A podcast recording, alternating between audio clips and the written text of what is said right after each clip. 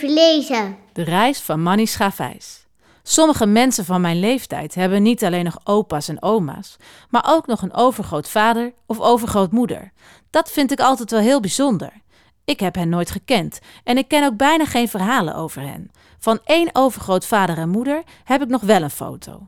Mijn overgrootmoeder ziet er een beetje streng uit op die foto, armen over elkaar, alsof ze echt de baas was.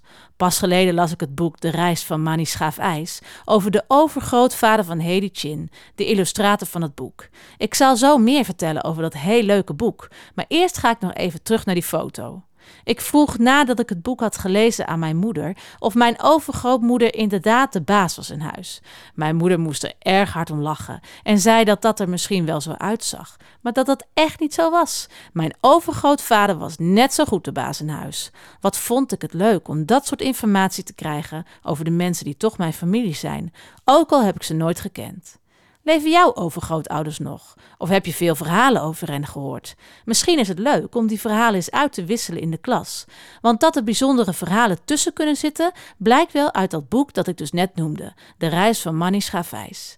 Die overgrootvader van Hedy Chin, die eigenlijk Francisco heet, verlaat al op jonge leeftijd het eiland Madeira om ergens anders geluk en werk te kunnen vinden. Hij verstopt zich op een boot die naar Zuid-Amerika afreist en komt uiteindelijk in Brazilië terecht. Na daar een tijd keihard gewerkt te hebben, maakt hij de overtocht naar Suriname.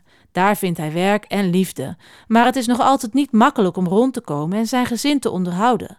Als hij op het eiland Trinidad schaafijs ontdekt, besluit hij dat ijs te gaan verkopen in Suriname. Dat zorgt voor een grote verandering. Het leuke aan dit boek is dat we niet alleen het verhaal lezen over Francisco, maar ook over de familie van Hedy zelf en dat we ook nog allemaal informatie krijgen over de landen waar hij heeft gewoond en gewerkt en over schaafijs zelf. Een supercombi, al zeg ik het zelf. En dan hebben we hier het achterdek, klonk het vlak boven Francisco's hoofd.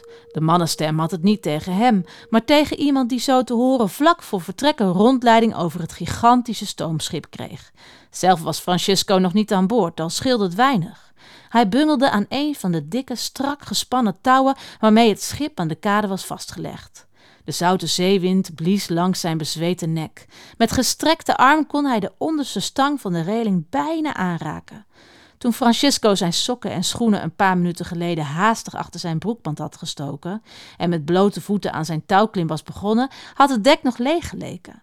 Bij het plotselinge stemgeluid was hij in elkaar gedoken. Hij had zich vastgeklampt. Nu hing hij net buiten het zicht van de mensen op het schip, tientallen meters boven de ruisende golven.